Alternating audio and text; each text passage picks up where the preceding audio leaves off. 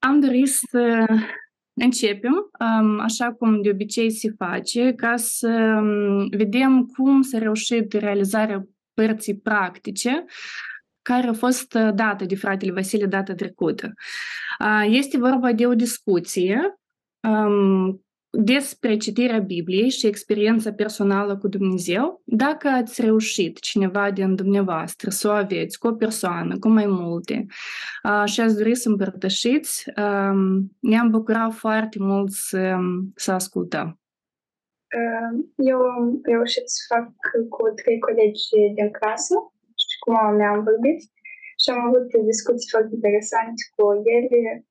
Am aflat lucruri pe care nu știam. Ele spuneau că ele au citit Biblia când erau mai mici, dar aveau unele întrebări și m-au întrebat și le-am răspuns. Chiar o colegă m-a întrebat foarte mult legat de îngeri și, în general, de foarte mult mă întreabă legat de lucrurile astea. Și alt fată m-a întrebat legat de Dumnezeu, multe întrebări avea și m-am bucurat să le răspund. Și m-am bucurat să fiu cu ele și, de asemenea, m-am rugat pentru ele și sper ca Domnul să lucreze în mă Bravo, Ionela! Foarte bine că ai avut uh, timpul ăsta de discuție și a fost o discuție bună. Eu am avut o discuție cu vecina noastră. Noi de mult timp uh, locuim aici împreună, adică ea s-a mutat de câțiva ani. Era mai închis. La discuții deodată ne-am întâlnit pe coridor acum recent și um, s-a destăinuit, așa interesant, că soțul ei a murit și acum ea trăiește cu cineva. Um, și zicea că se gândește cu nunii, mai discutat despre asta, că e important. Zicea că nu citește Biblia, nu are o Biblie și am spus că e dorim. Uh, prima dată am putut să vorbesc cu dânsa așa de mult din Biblie și despre um, faptul că oamenii nu știu de fapt cum e corect, pentru că majoritatea nu citesc Biblia. Moldovenii zic nu prea citesc Biblia și ea, da, da, așa este. Um, ea, și ea spune, eu tot nu am citit și zic, dar măcar aveți acasă, nu. Și iată, cu ocazia asta i-am spus că dăruiesc o Biblie. Da, mulțumesc Sunt curioasă dacă Iată, faptul când se dă ca și, cum, când suntem încurajați să ducem discuțiile astea sau se dă ca și sarcină, este cumva mai motivator în sensul de a ne planifica discuțiile cu, cu oamenii. Um, ați simțit asta în săptămâna asta, cumva că este ca o încurajare și să te gândești cum să duci discuțiile așa că să ajungi la subiectul ăsta. Da, eu personal, da. Eu am avut discuția aceasta cu o doamnă de unde iau lapte în fiecare zi și până atunci nu m-am planificat să vorbesc cu ea neapărat ceva direct așa despre Domnul, dar în dimineața aceea ne-am propus, am spus, asta e tema mea de casă, deci asta trebuie să fac. Și simplu i-am spus, vreau foarte mult să am o discuție cu dumneavoastră după ce mi-am cumpărat laptele. și ea este o doamnă ortodoxă. Uh, da, pe lângă discuția foarte plăcută pe care și ei a plăcut și mie, uh, a fost faptul că am înțeles că um, ca și ortodox ei într-adevăr nu cunosc uh, Sfânta Scriptură și este datoria noastră să le facem bine prezentată deci mi-a spus că de tânără citește, dar citește numai psaltirea. Și când am întrebat-o dacă ai vrea să cunoști ceva, ce ai vrea să știi despre Domnul Isus? O zis că da, e cam greu să cunoști despre Domnul Isus, că sunt interesată toți să cunosc despre Domnul Isus, dar e cam greu că numai El a fost cu Duh Sfânt, cu putere și, uh, și îi spărea niște lucruri așa, adică cam imposibile să, să cunoști. Iar când ne-am rugat, se cunoștea că era alt gen de rugăciune a meu, de al ei, că la fiecare propoziție spunea mulțumesc, Cristina, mulțumesc, Cristina. Ei mulțumesc, eu mă rog pentru, pentru ea. Și oricum a fost o plăcută părtășie, așa să spun cu ea. Da, mulțumesc, Cristina, de faptul că ai împărtășit. Eu în altă seară am venit la gara feroviară, am, am venit într-o mine deplasare și am luat un taxi spre casă și era un domn așa, cred că era obosit pe muncă. Dar pe drum ne-am luat așa de vorbă și de aproape de casă l-am întrebat, crezi în Dumnezeu? Da, eu sunt foarte credincios. Îl, îl cunoști pe Iisus Hristos? Da, da, da. Eu zic foarte bine, dar să cunoște că era obosit și nervos încă. Zic, da, ia că noi, noi avem biserica Bună Vestire în centru, nu cumva ești baptist? Zic, da. Și dacă știam, nu te luam. Și deodată i-am dat în față așa o întrebare. Ai murit pentru Isus Hristos? Dar el, ă, ă, ă, nu știe, ai murit ori n-ai murit pentru Isus Hristos? Și că nu, m-a întrebat și mă, mă, mă, mă fâstășesc. Și brusc a doua întrebare eu dau. Ce-i faci mâine dacă ai muri? Te-ai gândit unde te duci? În rai sau în iad? Brusc așa iad. Și că eu în iad n-am și căta. Dar cred în Iisus Hristos, cred. Dar ești gata să mor pentru dânsul? Mă tin că da. Zic, vin la noi la biserică și să, să arătăm calea corectă. I-am dat adresa să vină. Dar mm. s-a și deodată, nu știe ce înseamnă. Și ați ajuns până la urmă, da? Vă dus până la urmă? Sigur că, sigur, și-o cerut iertare pe urmă. Uh, mai era partea a doua a sarcinii practice de vizitat o biserică ortodoxă și de încercat de înțeles ce este reprezentat acolo și dacă sunt lucruri care au fost, sunt, sunt prezente în, în biserică, dar um, nu, nu le înțelegem noi ca și evanghelici sau nu ne, nu ne sunt cunoscute. Nu știu dacă a reușit cineva să intre acum sau poate mai devreme um, de, de cât a fost dată lecția asta practică. Poate este cineva care ar dori să ne povestească ceva interesant. Am fost uh, motivat de frate Vasile și chiar uh, am fost în dimineața duminică și acolo am intrat în biserică, toți așa mă cunoșteau, toți așa deosebit m-au primit. Am așteptat, m-am uitat pe toate desenele care erau acolo pictate, numai că așa cum frate Vasile ne-a zis, ne-a motivat să ne uităm atent, toate desenele care erau majoritate, de fapt, desenelor care erau în biserică, erau desene din Biblia pentru copii. Pentru că cel care a pictat a fost un pictor baptist. Și doar o pictură a fost cu Maica Domnului și ce am observat din toată slujba este că într-adevăr este venerată uh, Maria ca fiind fecioară și cea care mijlocește înaintea lui Dumnezeu pentru păcatele noastre. Cei ce uh, mi-am dat seama că este o, o erezie, adică nu este un adevăr care uh, este prevăzut de Sfânta Scriptură. Uh-huh. Și da, preotul foarte pozitiv s-a uitat, am văzut și cred că este între Biserica Ortodoxă și Biserica Baptistă din sat este o legătură foarte bună, încât uh, ai noștri i-au ajutat pe ei ca cu scaune, cu schele la timp potrivit ca să fac construcții și este o, da, o relație de prietenie între biserici. Asta în satul de unde, unde locuiți voi acum, da? Sau unde faceți lucrare? Exact, în satul în care locuim. Bine, bine, mă bucurăm că sunt relații bune. Noi am fost împreună cu Alina și Dinuța, am fost la catedrală uh-huh. și am văzut acolo um, mai multe imagini, mai multe picturi care erau am văzut din Biblie ce am recunoscut era botezul Domnului Isus, mai era uh, Domnul Isus cu Samaritanca, uh, dar mai erau unele care nu am înțeles ce erau, de exemplu, erau cu picturi intrarea Maicii Domnului în biserică sau mai era salvarea Elizabetei și noi n-am înțeles astea care, ce sunt și n-am găsit nici pe ca să întrebăm. Haideți să revenim la Matei, și să vedem împreună evenimentele din primele două capitole. evenimentele principale care au fost scrise în Evanghelie după Matei în primele două capitole, dar întrebarea legată de ele este care din uh, învățăturile din aceste capitole sunt importante pentru noi astăzi, hai să, um, să zicem din punct de vedere doctrinar.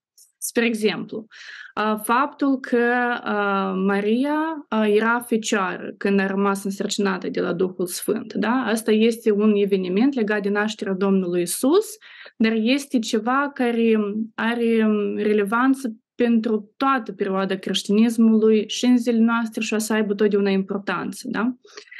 Sunt uh, celelalte evenimente legate de um, o, un adevăr, de o doctrină importantă sau, um, sau de lucruri care, um, de care beneficiem noi ca și creștini în zilele noastre. Din primele două capitole. Hai să luăm. Cu ce să începe capitolul 1? Genealogia și nașterea Domnului Isus. Așa. Care este importanța pentru noi ca și creștini să știm asta? La genealogie am descoperit lucruri minunate, că în genealogie uh, au fost uh, prezentate cele 42 de generații până la Domnul Isus și uh, anume implicarea celor patru femei, cred, ceea ce nu se obișnuia la evrei ca să fie implicate în genealogie femeile, au fost femei care nu neapărat au avut un caracter așa sau o amprentă de caracter pozitiv, dar prin credința și faptele lor de credință au contribuit la împlinirea promisiunii Domnului Isus ca um, ce a promis lui Avram și apoi lui David din um, sămânța promisă să fie Domnul Isus. Așa. Bine, hai să vedem mai departe alte evenimente. În capitolul 2 deja vedem uh, pruncia Domnului Isus și fuga în Egipt și deja cum se întoarce înapoi în Galileea. Uh-huh. Și ce importanță au toate localitățile? Nașterea unde a avut loc? În ce localitate? Nazaret, în Betleem, da? Apoi fuga unde? În Egipt. În Egipt. Când s-au întors înapoi, au locuit unde? În Nazaret. Nazaret. Ce importanță au aceste trei localități menționate? Astfel s-au împlinit prorocile cu privire la Domnul Isus.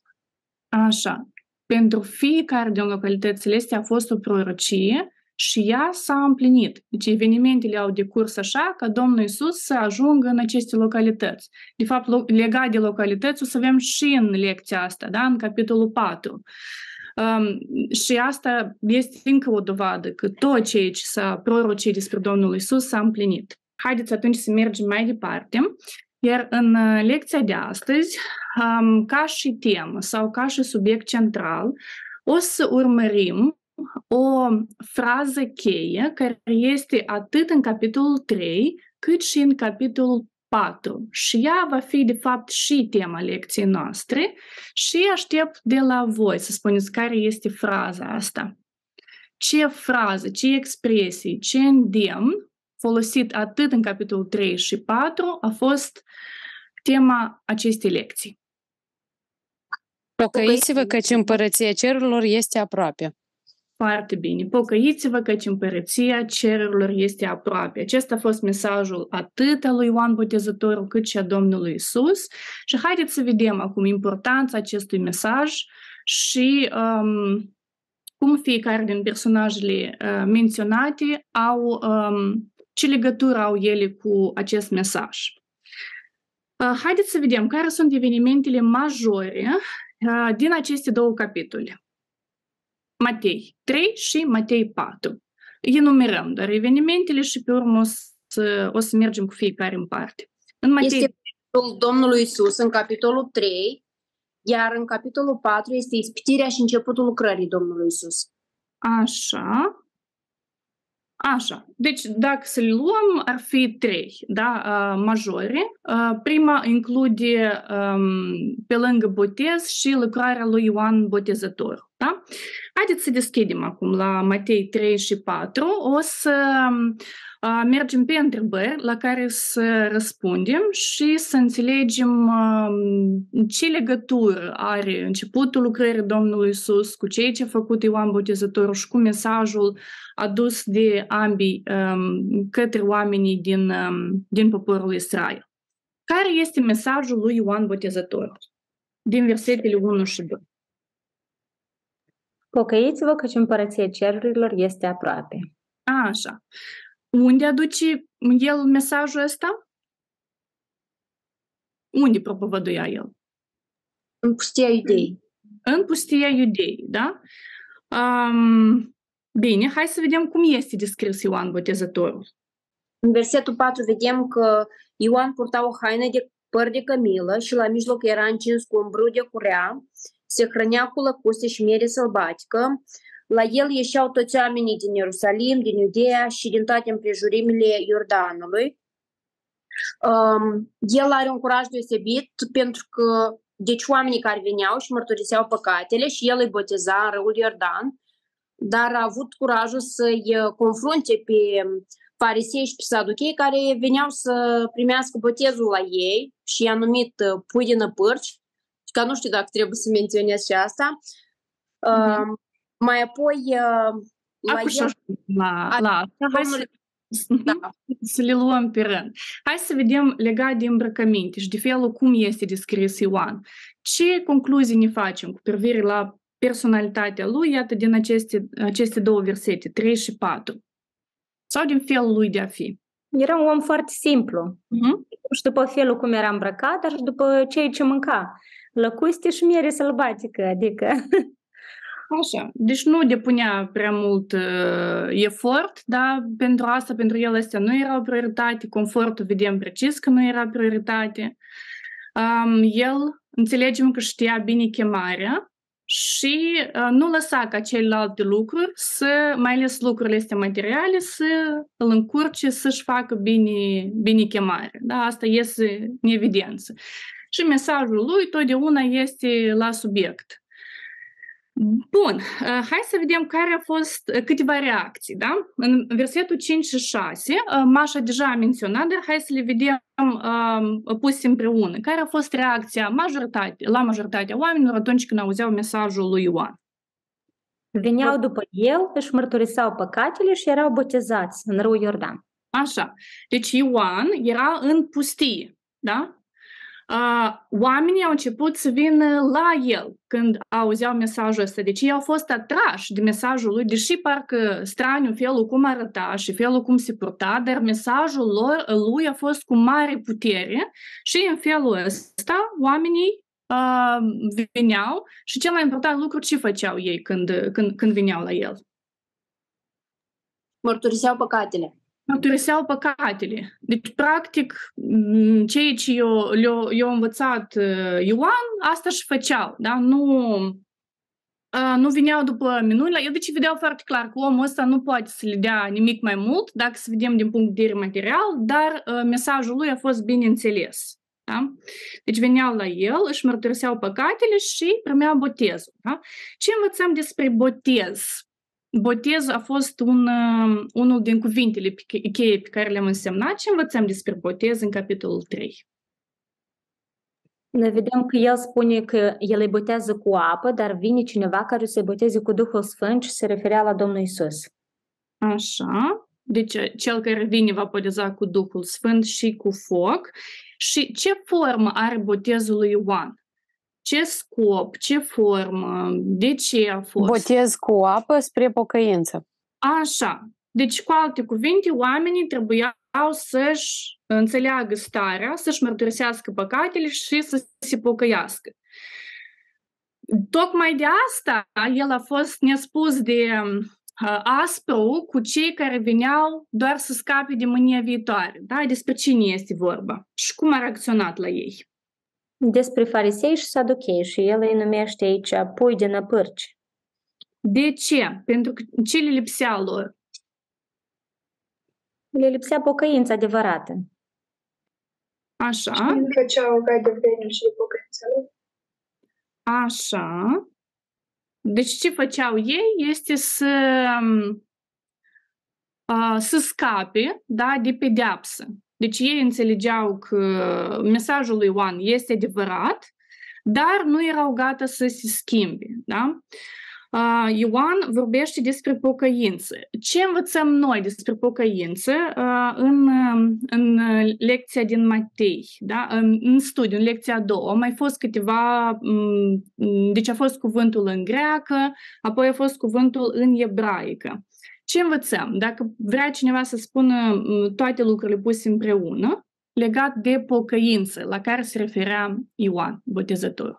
Îmi place că aproape la fiecare studiu uh, trebuie să repetăm acest termen, metanoie, și pentru mine personal am înțeles că asta înseamnă o um, conștientizare a faptului că păcatul meu este greu și uh, îți, îmi pare foarte rău de starea asta de păcat, uh, îl primesc pe Domnul Isus ca El să aducă schimbarea asta. Deci eu sunt conștient că pocăința uh, neapărat este urmat de o schimbare, așa și spune aici, implică o schimbare pozitivă. Pocăința este cerința pe care o are Dumnezeu de la fiecare om. Ea înseamnă o întoarcere de la păcat, dar nu mă opresc aici. Ea înseamnă o întoarcere spre Dumnezeu. Adică încep să uh, caut ce îi place lui Dumnezeu și neapărat, cum a spus și Ioan, pocăința 100% se însoțește cu roade vretnice de pocăință. Și din următoarele texte, din patru texte din Vechiul Testament, am văzut întoarcerea asta la Dumnezeu și anume mă întorc, eu așa le-aș rezuma pe toate, mă întorc la calea și gândirea lui Dumnezeu, la căile lui și modul de a gândi. Așa. Dumnezeu. Nu este suficient să-mi pare rău de ceea ce am făcut, sau sunt unii care vin la Dumnezeu pentru că înțeleg nevoia de a fi iertați pentru că ceva au făcut, dar nu sunt gata și poate unii din ignoranță, unii din faptul că nu sunt învățați că ei trebuie să-și schimbe căile. Da? Și oamenii se primește că se pocăiesc, fie vorbim de un cult sau altul, da? um, înțeleg că viața lor este greșită, dar în același timp, ca să se dedice pentru Dumnezeu și pentru a trăi după cuvântul Lui, este un număr foarte mic.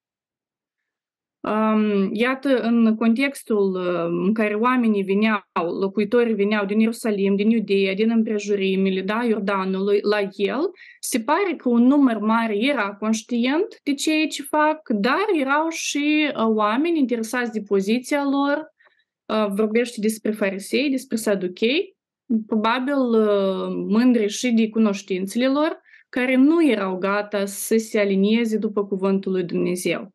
Da? Ce alte gânduri aveți cu privire la, la acest, acești oameni? Da? Care era motivația lor de a se boteza, dar um, nu de a urma calea lui Dumnezeu? Eu cred că e un, pe locuri o frică pentru că înțelegi, conștiința îți spune, înțelegi că ai făcut anumite lucruri care îți poartă vină în fața lui Dumnezeu și simți această vină că Dumnezeu a dat conștiința oamenilor și atunci anumite lucruri um, anumite lucruri um, îți pot liniști conștiința sau domoli vocea asta vinovăției și oamenii se liniștesc un pic cu ele. Pot să fie anumite tradiții, dacă ține vorba de biserică ortodoxă, dar și în biserica baptistă ar fi uneori când te consolezi singur, îți permiți anumite compromisuri, anumite lucruri care nu sunt bune și nu, nu le îndreți, dar permanent ești fugărit în lucrare și nu te gândești bine la ele, nu le îndrepți sau permanent consider că tu ești ok, că studiezi Biblia, că ești în biserică și nu mai ajungi să le îndrepți. Poți să fii și așa? Uh, pur și simplu, în, în felul cum vorbește Ioan Botezătorul, atitudinea asta șochează. Uh, dar e o atitudine la cei care se considerau cei mai religioși în vremea aceea. Și de asta ar trebui să pună multe semne de întrebare în dreptul la fiecare din noi, da? Despre roade, despre schimbare, despre ce mă ține uh, în biserică, o obișnuință, sau este conștient, sunt conștientă de, de ceea ce caut să fac, de cine îmi trăiesc viața, pentru cine îmi trăiesc viața și felul cum o trăiesc, da? Uh, pentru că felul cum Ioan îi critică e, e extrem de dur, da? Cu ce să mai scuzau ei? Aici este o scuză care des o folosesc și care Domnul Iisus tot le reproșa cu privire la asta. Ce spun ei? Sunt Sunt fiile fiul lui Avram. Sunt fiul lui Avram, da? Și cu asta și-a asigurat loc în, în împărăția lui Dumnezeu, da? Așa credeau ei. Um, Aici avem menționat botezul. Uh, Botezul cu Duhul Sfânt și botezul cu foc. Um, haideți să discutăm. Cum ați înțeles? Este vorba despre același botez, sunt botezuri diferite. Este bine să vrei să ai uh, și botezul cu Duhul Sfânt și cu foc sau deloc nu trebuie să vrei să ai botezul, unul din aceste boteze. Uh, Potrivit cu textele uh, care le-am mai avut și contextul de aici, pentru că trebuie să privim în context, da, versetele și 10, și 11, și 12, ce învățăm despre acest fel de botez. Sunt uh, botezuri diferite pentru că uh, spune că Domnul Iisus va boteza cu Duhul Sfânt și cu foc și aici în versetul 10 și 12 tot este referință la foc și spune că orice pom care nu face ceva de bun va fi de aceea aruncat în foc și apoi în versetul 12 că piava o va arde într-un foc care nu se stinge și eu așa am înțeles că sunt botezuri diferite. Așa. Și sunt destinate la categorii diferite de persoane, da? Pentru cine este unul și pentru cine este altul. Cei care au crezut în Domnul Iisus sunt botezați cu Duhul Sfânt și cei care nu au crezut Crezut și ce fac? Care este condiția? Din versetul 10, ce Se spune? aduc roade. Așa, face rod bun, da? Deci face rod bun. Deci este, ăsta nu va fi tăiat și aruncat, da? Dar cine are de face cu focul? cei care nu aduc roade bune. Așa. Deci asta este măsura în care ne, ne cercetăm, da? Potrivit cu roada care, care o aducem. Și nu este de glumit. Duhul Sfânt îl primim la pocăință, da? Uh, Însă căutăm totdeauna să vedem care este relația noastră cu Cuvântul lui Dumnezeu și cu rodul pe care îl cere Dumnezeu. Haideți să continuăm cu uh, versetele de la 13 la 17 ca să vedem alte reacții, da? Cum a reacționat Ioan când l-a văzut pe Domnul Isus? Și de ce credeți că a reacționat în felul ăsta? Versetele de la 13 la 14. Ioan știa cine este Domnul Isus și când Domnul Isus a venit la el ca să fie botezat, el a vrut să-l oprească. Și a spus, eu, adică cum, eu pe tine să te botez care tu pe mine trebuie să mă botez, eu trebuie să fiu botezat de tine și tu vii la mine? Dar frumos Domnul Isus îi răspunde, spune, lasă-mă acum, căci așa se cade să împlinim tot ce trebuie împlinit. Și atunci Ioan l-a lăsat și a făcut așa ce trebuie să facă. Așa. În tot capitolul uh, 3, care este atitudinea lui Ioan vis-a-vis de Domnul Isus? Nu uităm că Ioan era deja cunoscut. La el deja veneau foarte mulți, el deja boteza foarte mulți, el avea o, o, un curaj extraordinar să, să contrazică sau să-i, să-i mustre pe, pe, pe farisei da? și pe saduchei. Domnul Isus încă nu era cunoscut.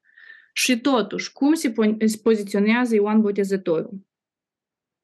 El spune despre sine că nu este vrednic să-i, desca- să-i dezlege cureaua încălțăminte, adică foarte smerit și el, cel care vine înaintea Domnului ca să-i pregătească calea. Așa, și aici zice că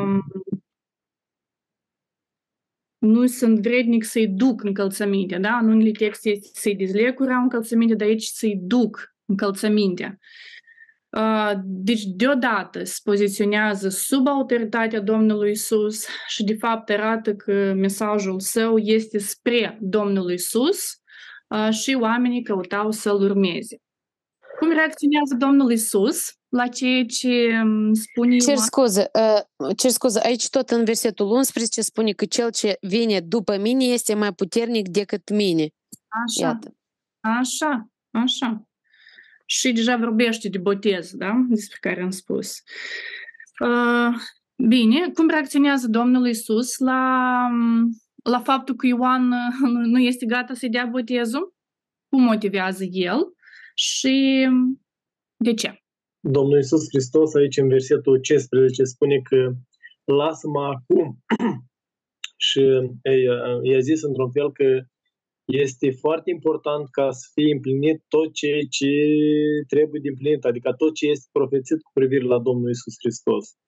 Uh-huh. Și Ioan a înțeles, a înțeles uh, uh, mesajul Domnului Isus Hristos și s-a spus. Uh-huh. Aici iarăși vedem din partea lui Ioan, lui Ioan uh, o ascultare de plină, o supunere frumoasă. Da, dar haideți să înțelegem. De ce Domnul Isus trebuia să se boteze? mulți se botezau de, ca să facă o bifă. Aveau, erau fiii lui Avram și vreau ca să facă bifa asta, că dă și asta nu încurc, ca să fim și noi botezați. Dar Domnul Isus Hristos uh, s-a botezat ca să fie pentru cei din jur o mărturie și să, adică dacă ne uităm la texte, să audă glasul Domnului lui Dumnezeu Tatăl. Așa. Uh, bine, noi am menționat, da, de uh, cei care se, bif, se botezau pentru bifă, dar erau și oameni care se botezau cu adevărat. Ei ce făceau înainte de a se boteza? Erau boteza pocăinței. Așa, era nevoie de botezul ăsta uh, pentru Domnul Isus? Nu, nu era nevoie, pentru că Domnul Isus Hristos era neprihănit. Așa. Și atunci de ce era nevoie? De biful, nu? De Ca să arăte un exemplu nou, ca și noi la urmă să facem ceea ce el a făcut, fiindcă el zice că e o poruncă anume ca să ne fim botezați, să ne botezăm și anume cu Duhul Sfânt mai ales. Așa. Dacă ne uităm în succesiunea botezurilor, botezurilor atunci vedem botezul pocăinței, apoi botezul nemijlocit.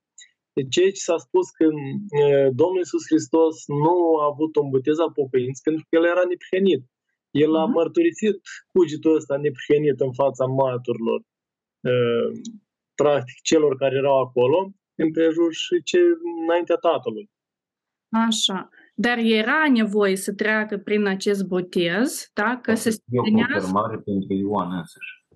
Așa, ca să fie o confirmare. Și avem alt text. Unde este textul acela?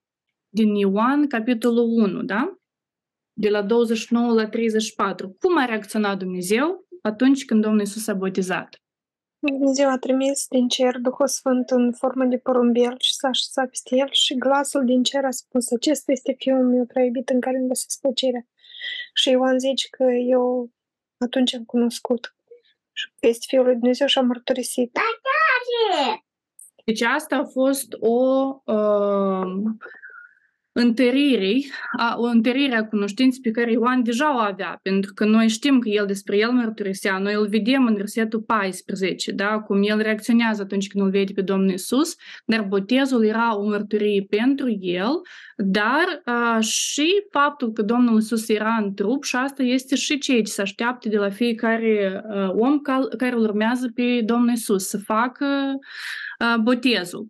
Pe lângă asta, Duhul Sfânt, coborât printr-un porumbel, era un semn că începe lucrarea Domnului Isus, da? care o face prin puterea Duhului Sfânt. Din Vechiul Testament ce știm despre Duhul Sfânt până la etapa asta? Este anumite persoane pentru o perioadă scurtă de timp pentru o anumită lucrare, dar apoi se îndepărta de acea persoană. Așa. Din acest moment, Duhul Sfânt în viața Domnului Isus a fost, deci este prima apariție a, hai să spunem o apariție a Sfintei Trăimi, care arată că lucrarea Domnului Isus s-a făcut întotdeauna cu puterea lui Dumnezeu și cu puterea Duhului Sfânt. Ai cineva vrea să întrebe ceva sau vrea să răspundă ceva? Ștefan? Vreau să adaug eu un pic la uh, răspunsul la întrebare, cred că avem foarte concludent, în versetul 14, când scrie, 15, care scrie căci așa se cade să împlinim tot ce trebuie împlinit, zice Domnul Isus. Uh, nu spune exact de ce s-a botezat sau cum sau în ce fel, zice că așa se cade să împlinim tot ce trebuie împlinit. Asta e răspunsul biblic care îl avem. Uh, care eu îl înțeleg din textul acesta. Așa s-a căzut, așa a fost rânduiala. Mai multe detalii poate nu, nu avem exact uh, de ce și cum și în ce fel. Da, dar în același timp avem textul paralel din, uh, Da, din da, da. care a fost inclus în lecție și Da. atunci am putut uh, lua și de acolo acest, uh, această concluzie. Bine, haideți să uh, trecem la Matei, capitolul 4, să vedem ce s-a întâmplat mai departe. Da? Um, ce eveniment avem? Ispitirea Domnului Isus în pustie. Așa. Cum a ajuns Domnul Isus în pustie? A fost dus de Duhul în pustie și acolo a fost ispitit de diavolul. Așa. În ce condiții a avut loc ispitirea Domnului Isus? Când? Noi, noi vedem că acolo el a postit 40 de zile și 40 de nopți și a flămânzit și ispititorul s-a apropiat de el.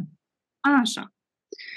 Uh, Deci nu erau cele mai uh, bune condiții, da? Noi de multe ori suntem ispitiți când totul e uh, foarte bine. În cazul Domnului Isus era um, după botez, era o lucrare spirituală foarte puternică uh, în care era implicat Domnul Isus în post. Uh, Și iată și în aceste momente, în această lucrare spirituală, uh, cel rău a fost, uh, a fost gata să ispitească. Da? Haideți să ne spună cineva în ce mod a fost ispitit um, și care a fost motivația în spatele fiecărei propuneri acelui rău. Ce, um, ce la, la, la ce trebuia să ajungă? De ce l-a ispitit? Prima ispită vedem că l-a ispitit cu hrană. Domnul Iisus era flămând și el aici, în versetul 3, spune că dacă ești Fiul lui Dumnezeu, poruncește ca pietrele acestea să se facă pâine. Într-un fel, într-un fel pune la îndoială Dumnezeirea Domnului Isus. Dacă ești Fiul lui Dumnezeu, și e greu pentru tine să spui ca pietrele să facă în pâine, dar vedem felul frumos cum Domnul Isus îi răspunde tot cu cuvântul lui Dumnezeu și îi spune că omul nu trăiește numai cu pâine, dar cu orice cuvânt care este din gura lui Dumnezeu. Asta a fost prima ispită a diavolului. Așa. Hai să vedem a doua. În ce mod a fost ispitit în cea de-a doua propunere? Bine să vă aceea? A doua, iarăși vedem, în versetul 5, vedem că uh, diavolul a dus pe o uh, pe Sfântă Cetate, l-a pus pe strașina templului și i-a zis iar același lucru. Dacă ești Fiul lui Dumnezeu, aruncă-te jos. Uh, Căci este scris, El va porunci îngerii, îngerilor să-i să vegheze asupra ta și ei te vor lua pe mâini ca nu cumva să te lovești cu piciorul de vreo piatră. Iarăși același lucru spune, dacă ești Fiul lui Dumnezeu, iarăși cumva vreau să spun uh, îndoiala asta. A, și vedem iarăși cum Domnul Iisus răspunde cu cuvântul Domnului și spune, de asemenea este scris să nu ispitești pe Domnul Dumnezeul tău. Și cea de-a treia ispită? Și cea de-a treia, deja în versetul 8, tot iarăși vedem că diavolul l-a dus pe un munte foarte înalt și a arătat toate împărățiile lumii și strălucirea lor.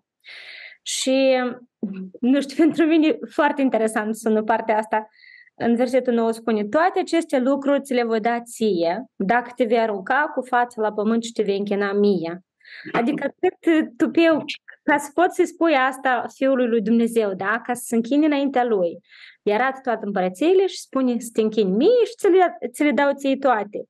Și Domnul Iisus în 10 spune, pleacă, satanul, că ce este scris Domnului Dumnezeului tău să te închini și numai lui să-i slujești. Și atunci diavolul l-a lăsat. Vedem, de trei ori diavolul a încercat, dar ultima a fost cea mai... Adică, nu știu cum a îndrăznit diavolul așa să, să vorbească la Domnul Isus. Dar vedem că Domnul Isus de fiecare dată îi răspunde cu, cu Scriptura și partea frumoasă este în 11, că deodată au venit la Isus niște îngeri și au început să-L slujească. Ce frumos! Așa. Bun, le mulțumesc frumos.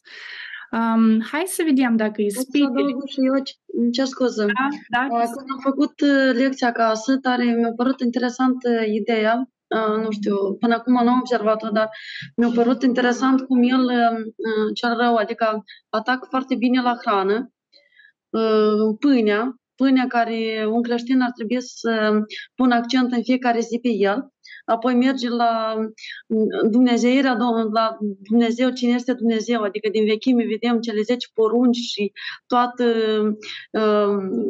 toată, toată, tot accentul care era pe cele 10 porunci. Și apoi vedem la închinare acolo, când spune că să te închini, acolo nu destul că, cum a spus și Lilia, că era Fiul de Dumnezeu, dar vine cu ideea că, uite, mai întâi să-ți dau eu de toate și apoi să-ți iau totul, adică într-un fel și într-un așa. Dar cel mai interesant a fost că căuta închinarea și slujirea lui ca să cumva vă arăt eu cine sunt. Adică eu sunt stăpân pe pământul ăsta și vă arăt eu cine sunt. Așa, avea să câștige cel rău dacă Domnul Iisus cădea la una din ispitele astea, da? Da, da, dar am văzut în toate lucrurile astea erau trei părți importante, adică hrana, identitatea și închinarea și slujba Domnului Dumnezeu. Trei părți foarte importante. Din felul cum formulează cel rău uh, propunerile, ispitele, ele sunt ireale sau sunt uh, reale de împlinit? În sens că el minte sau el uh, spune lucruri adevărate atunci când le propune?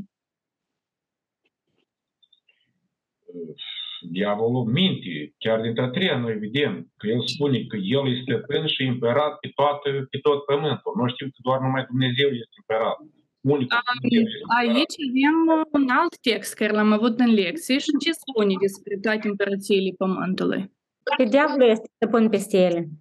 Deci la etapa asta, diavolul era într-adevăr stăpân peste ele.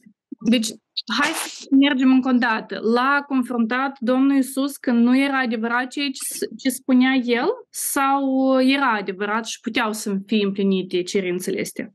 Haideți să discutăm.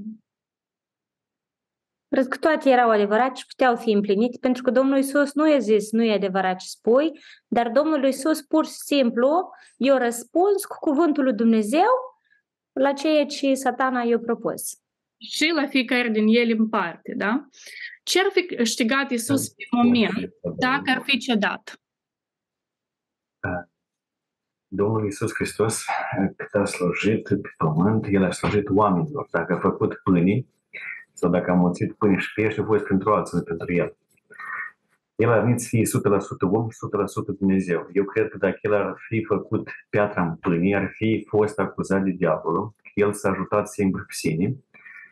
Și atunci, pentru noi oameni în ziua de azi, păi Domnul Iisus în situații grele făcea piatra în pâine, dar noi nu putem și nu ne înțelege pe noi, că noi nu avem puterea asta, da? Și următoarea, la timpul, pe streașna templului, la templu întotdeauna erau preoți, la templu întotdeauna erau oameni. Era, când au dus pe streaș templu, acolo posibil că erau foarte mulți oameni. Și el dacă avea, cum e scris în psalm, cu fost prorocece, el dacă s-ar arunca, atunci îngerii chiar trebuie să-l ia și aveți să fie așa o, nu știu, o, o, o scenă pentru toți oamenii și wow, Mesie, ce putere are, met îngerii, e el, vezi, credem în el, dar și aveți să fie ceva o credibilitate la nivel de minte, dar nu era și la inimă, că Domnul Iisus căuta la inimă.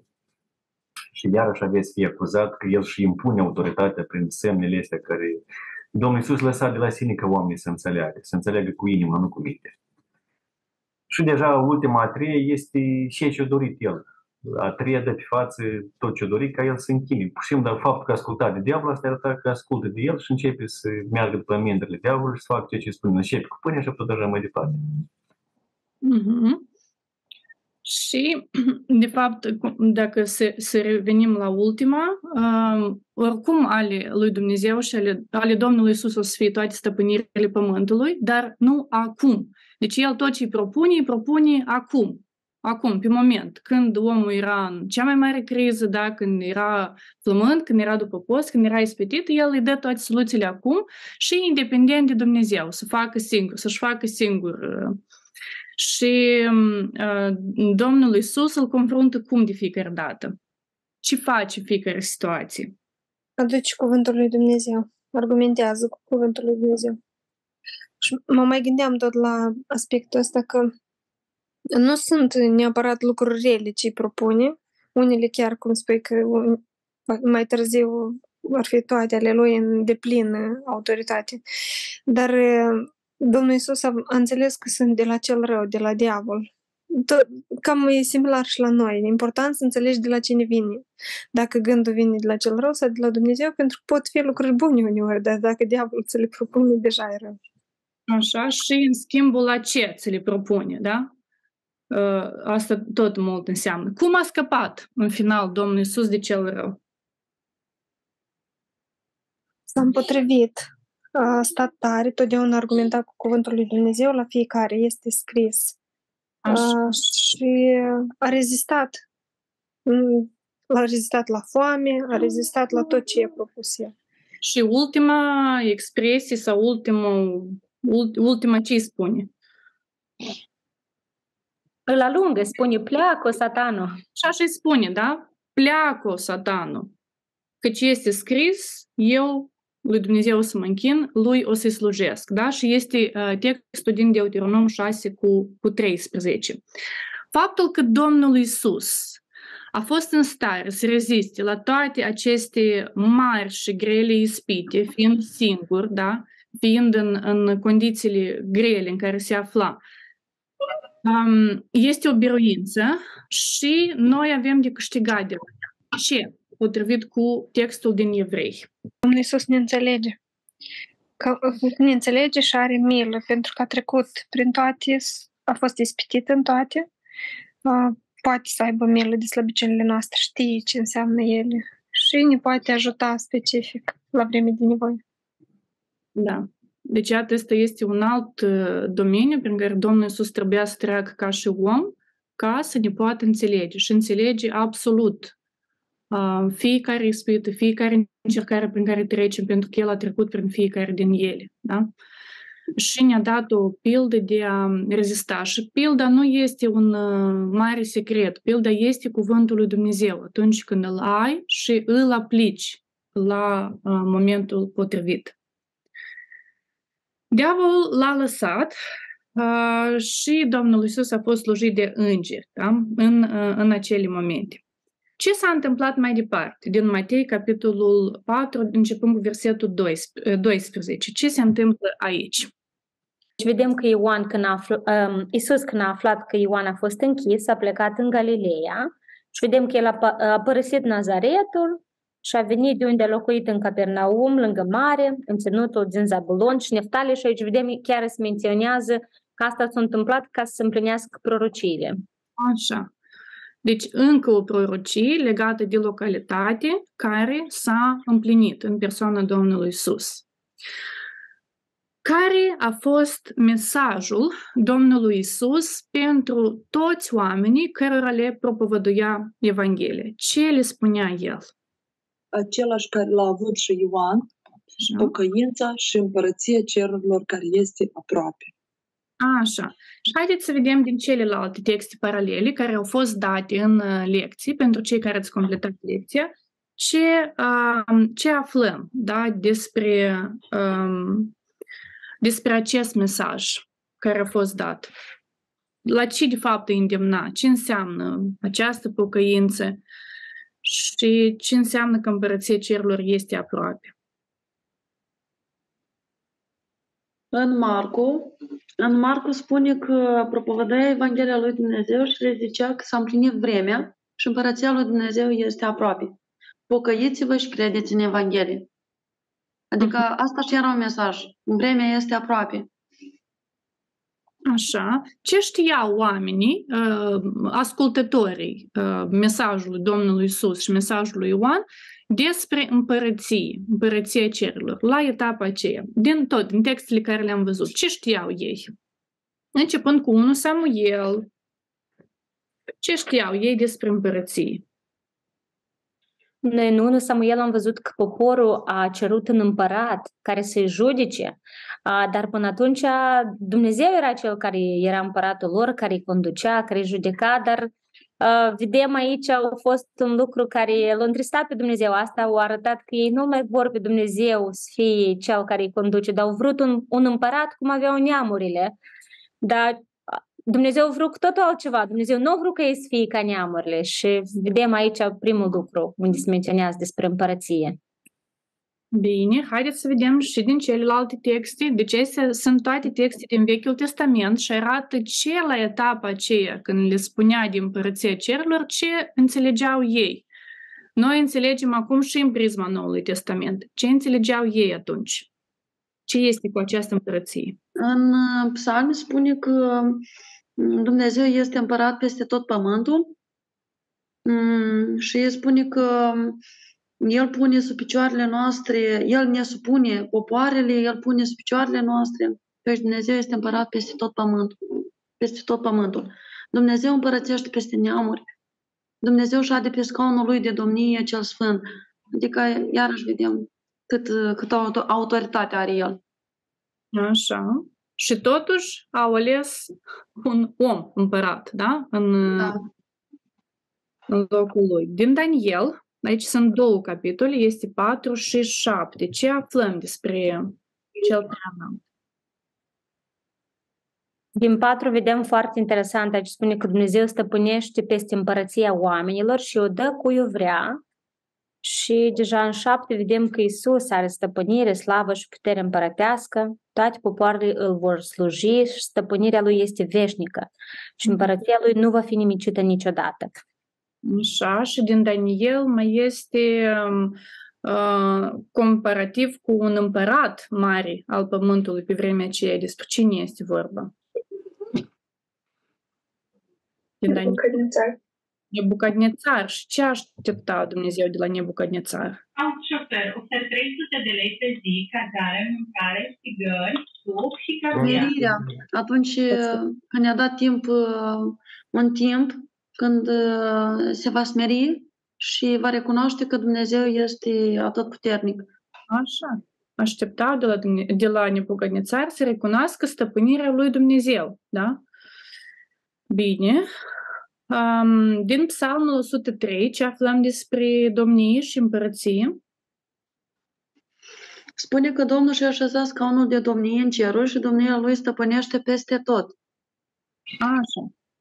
Deci, la etapa când uh, auzeau despre împărăția cerurilor, am avut această întrebare și în lecții, întrebarea numărul 6, da, de la pagina 23.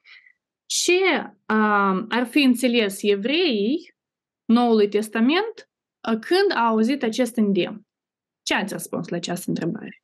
Ei așteptau împărăția fizică a lui Dumnezeu prin persoana Domnului Isus Hristos ca să guverneze de la Israel peste tot pământul. Asta includea și eliberarea de supravie romană, ba invers, stăpânirea lor asupra romani și așa mai departe. Ei nu aveau conceptul de biserică, de ăștia drum de ani care trecut până acum. Mintea lor era la ceea ce era să vadă cu ochi. Așa. Deci, era vremea lui David. Și cu siguranță imaginea Domnului Isus la etapa aceea nu era întotdeauna încurajatoare pentru dânsul că iată o să vin, o să ne elibereze, o să... Deci cumva altceva, alte așteptări aveau, da? Sau tot așteptau că o să vină ziua când o să se ridice la, la putere.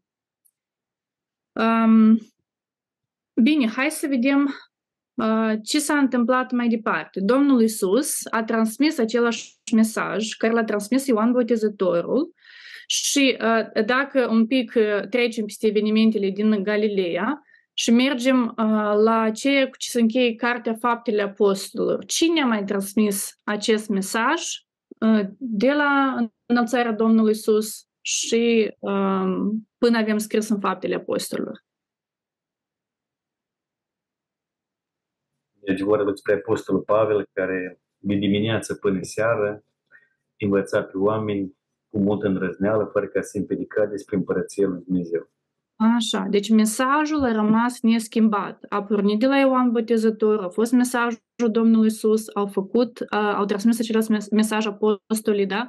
Și cine sunt următorii care trebuie să transmită mesajul ăsta mai departe? Noi, da? Cei care care l-am primit la biserică. Uh-huh. Uh, bun, haideți să vedem care sunt reacțiile oamenilor din Galileea atunci când Domnul Iisus le transmitea acest mesaj.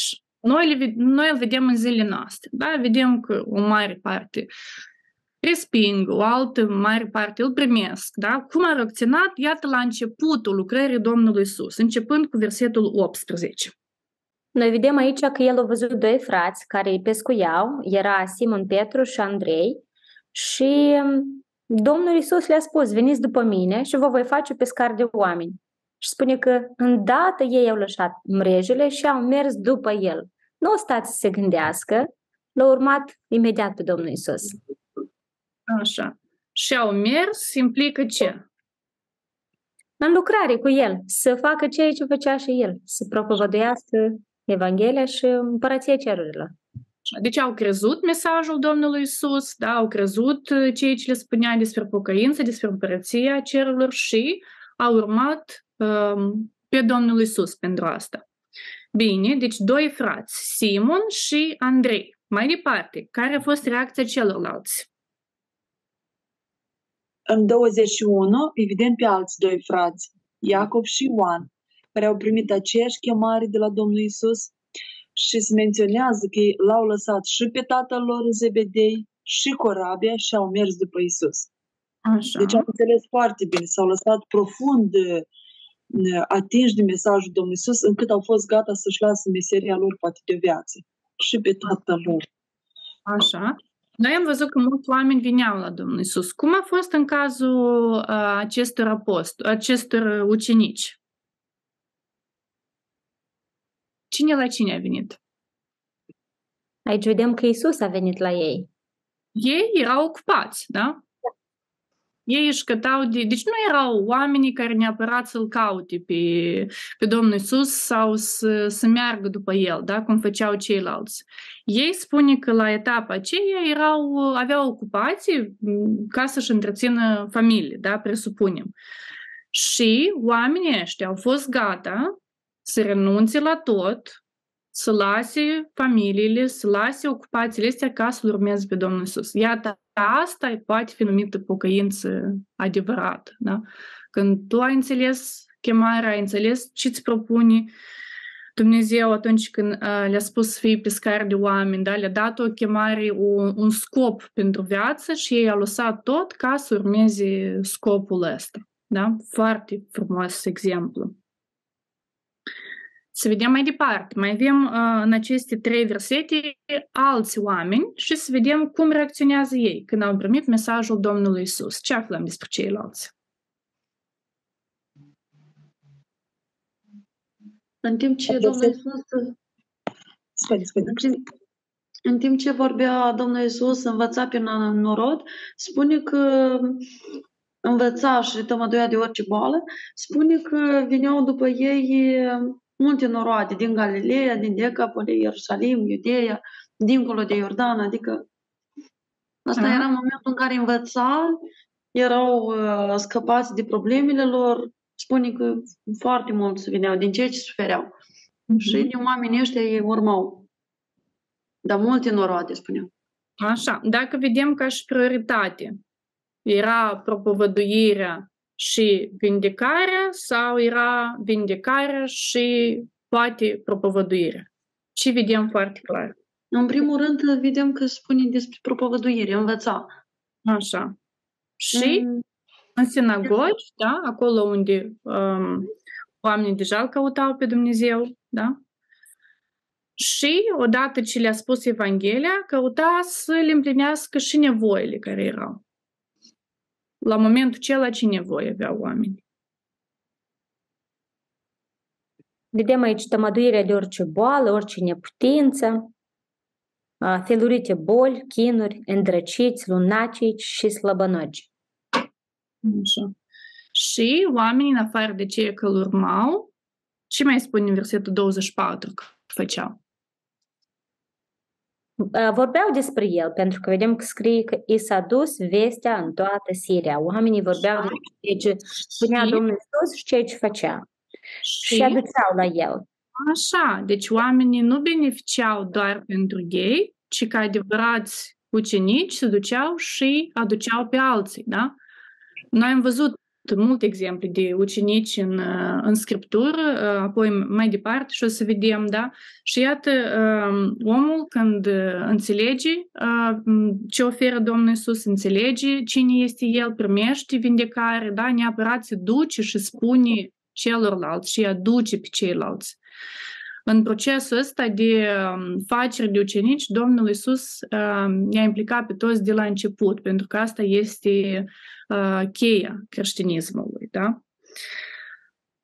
Bun, haideți să vedem concluziile care le-am, le-am făcut în urma studierii acestor două capitole din, din Matei, capitolul 3 și 4, dar um, mă refer la concluzii practice. Iată, din ceea ce am văzut în viața lui Ioan Botezător, în confruntarea sa, în ispitirea, biruința pe care Domnul Iisus a, a avut asupra ispitilor, legat de noi, de societatea în care trăim și uh, care sunt concluziile și principiile pe care le putem lua din aceste două capitole.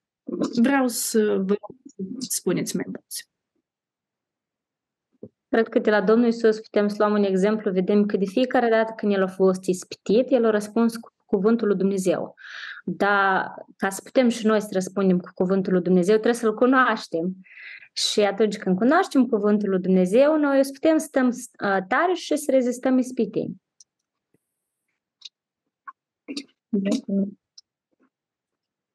Să nu uităm niciodată că... de Ioan Botezătorul este că în lucrarea care o faci, să nu ești în evidență, dar să cauți să scoți în evidență totdeauna pe Domnul Isus. Oamenii să nu îndrept la tine, oamenii să îndrept la Domnul Isus Hristos. Da, da, așa. Să nu uităm niciodată că chemarea noastră este să ducem mesajul pocăinței, iar asta implică ca noi personal, ca și slujitori, să aducem roade vrednice de pocăința noastră, așa cum Domnul Iisus, Ioan au fost oameni care uh, totdeauna au căutat să împlinească voia lui Dumnezeu. Uh, deci mesajul pocăinței să nu ne se pară niciodată un mesaj învechit sau un mesaj care oamenii îl consideră demodat. Din potrivă, uh, de felul cum noi o să-l prezentăm. Da, la Ioan vedem că el o tăiat și în dreapta și în stânga, dar um, același lucru cere și de la noi. Să, să nu vorbim numai despre cer, despre pace, despre, dar și despre mânia viitoare care așteaptă pe omul care continuă în păcat, așa, cu voia. Așa, și să nu ne concentrăm pe pe și alt extrem, să concentrez pe împlinirea nevoilor materiale, da? Și să, să evităm să vorbim despre pocăință și despre împărăția cerurilor. Din da. exemplu lui Ioan Botezătorul și a ucenicilor care au fost chemați, am văzut că atunci când vrei să împlinești chemarea pe care ți-o face Dumnezeu, este nevoie să lași confortul, poate să leși anumite activități uh, care sunt importante atunci pentru tine ca să mergi și să împlinești și să-L urmezi pe Domnul Isus. Ioan a fost chemat să vorbească despre Domnul Isus, să-i pregătească calea, dar ucenicii au fost chemați să lase tot ce făceau ei atunci și să-L urmeze de plin pe Domnul Isus, fără rezerve, fără să se întoarcă în urmă și um, ca în principiu este că atunci uh, când îl urmăm pe Domnul Isus nu trebuie să ne întoarcem în urmă, ci trebuie să-L urmăm cu toată dedicarea și oriunde ne cheamă Domnul Isus, fim gata să-L ascultăm. Așa, până la sfârșit. Uh-huh.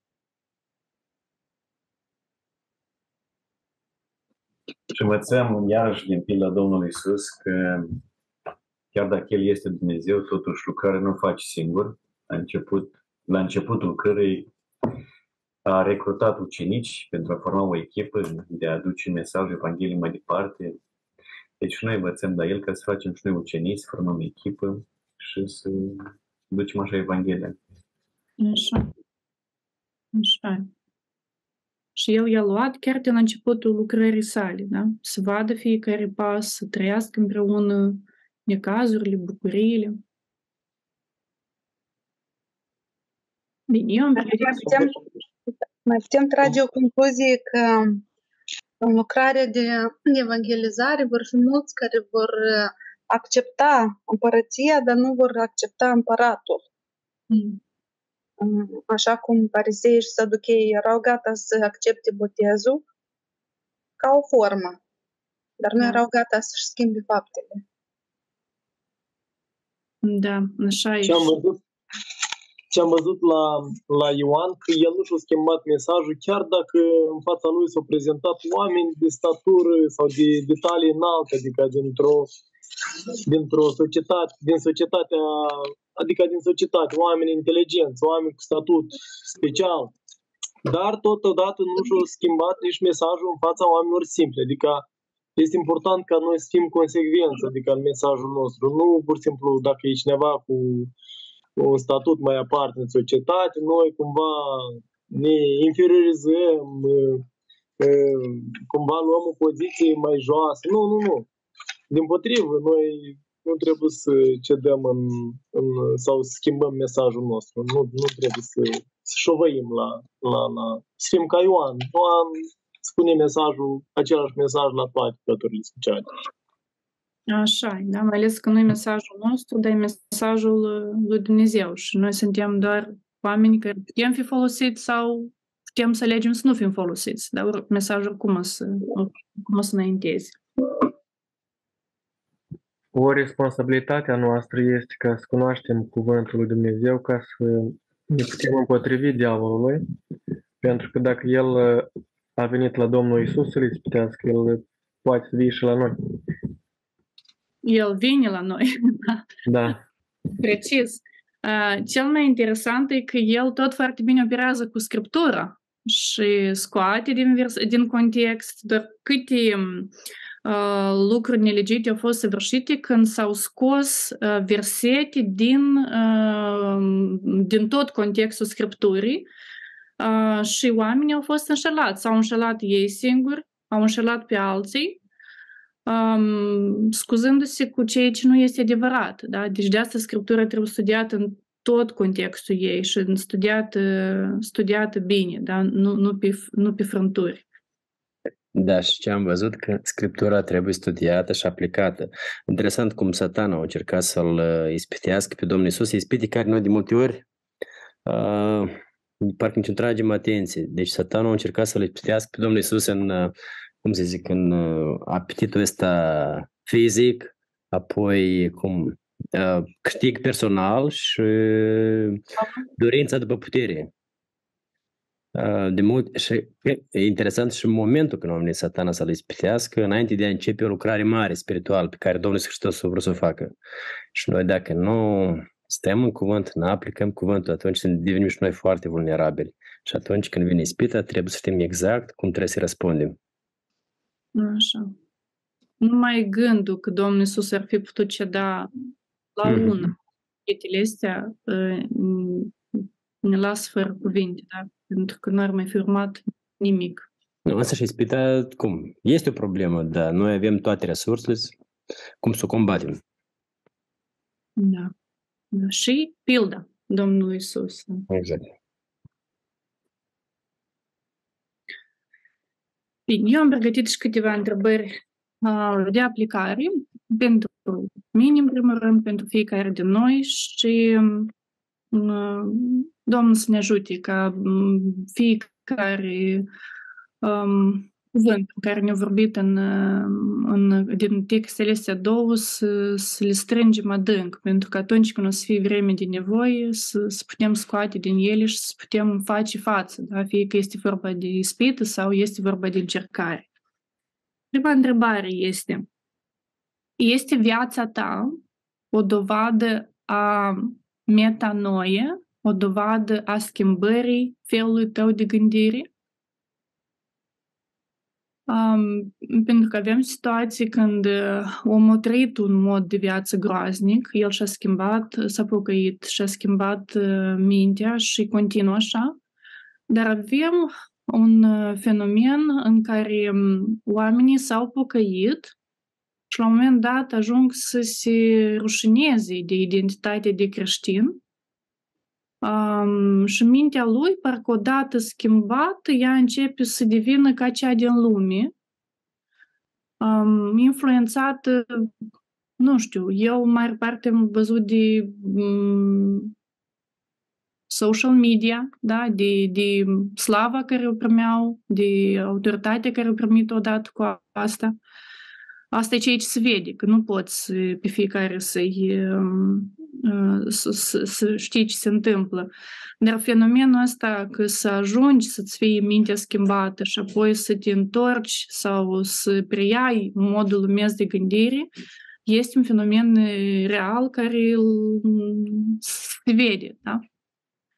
Um, și atunci întrebarea este modul tău de a trăi, uh, modul nostru de a trăi, este o dovadă a unei minți schimbate, a metanoie? Și dacă da, care sunt roadele care demonstrează asta? Dacă nu, cumva mintea, valorile, roadele noastre se duc în, în altă direcție în timp.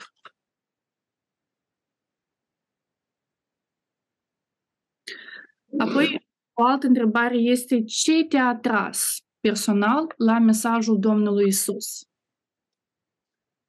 Noi am văzut oameni care au fost atrași de uh, frica de a um, nu fi pedepsiți, da? Hai să... Deci frica să nu ajungă în iad. Um, am văzut oameni care au... Uh, și o să mai vedem oameni care au profitat de um, beneficiile în lumea asta, fie că e vorba de vindecare, eliberare. Mai târziu o să vedem și materiale, da? Dar am văzut oameni sinceri care și-au mărturisit păcatele și chiar din toată inima vor să-L au vrut și l-au urmat pe Domnul Isus lăsând, lăsând tot, da? Deci ce te-a atras pe tine la mesajul Domnului Isus și ce te ține? Și dacă nu cumva ești ispitit să, să renunți, da? fiind atras de altele. Deci ce te-a atras, ce te ține în biserică, în lucrare, în poziția de ucenic a Domnului Isus. Am fost uh, cu toții um, foarte surprinși, plăcut și am admirat ceea ce am învățat despre Ioan Botezătorul, despre felul lui de a fi, dar în capitolul 4 vedem că Ioan nu 4, în capitolul 3 vedem că Ioan a fost închis. Da?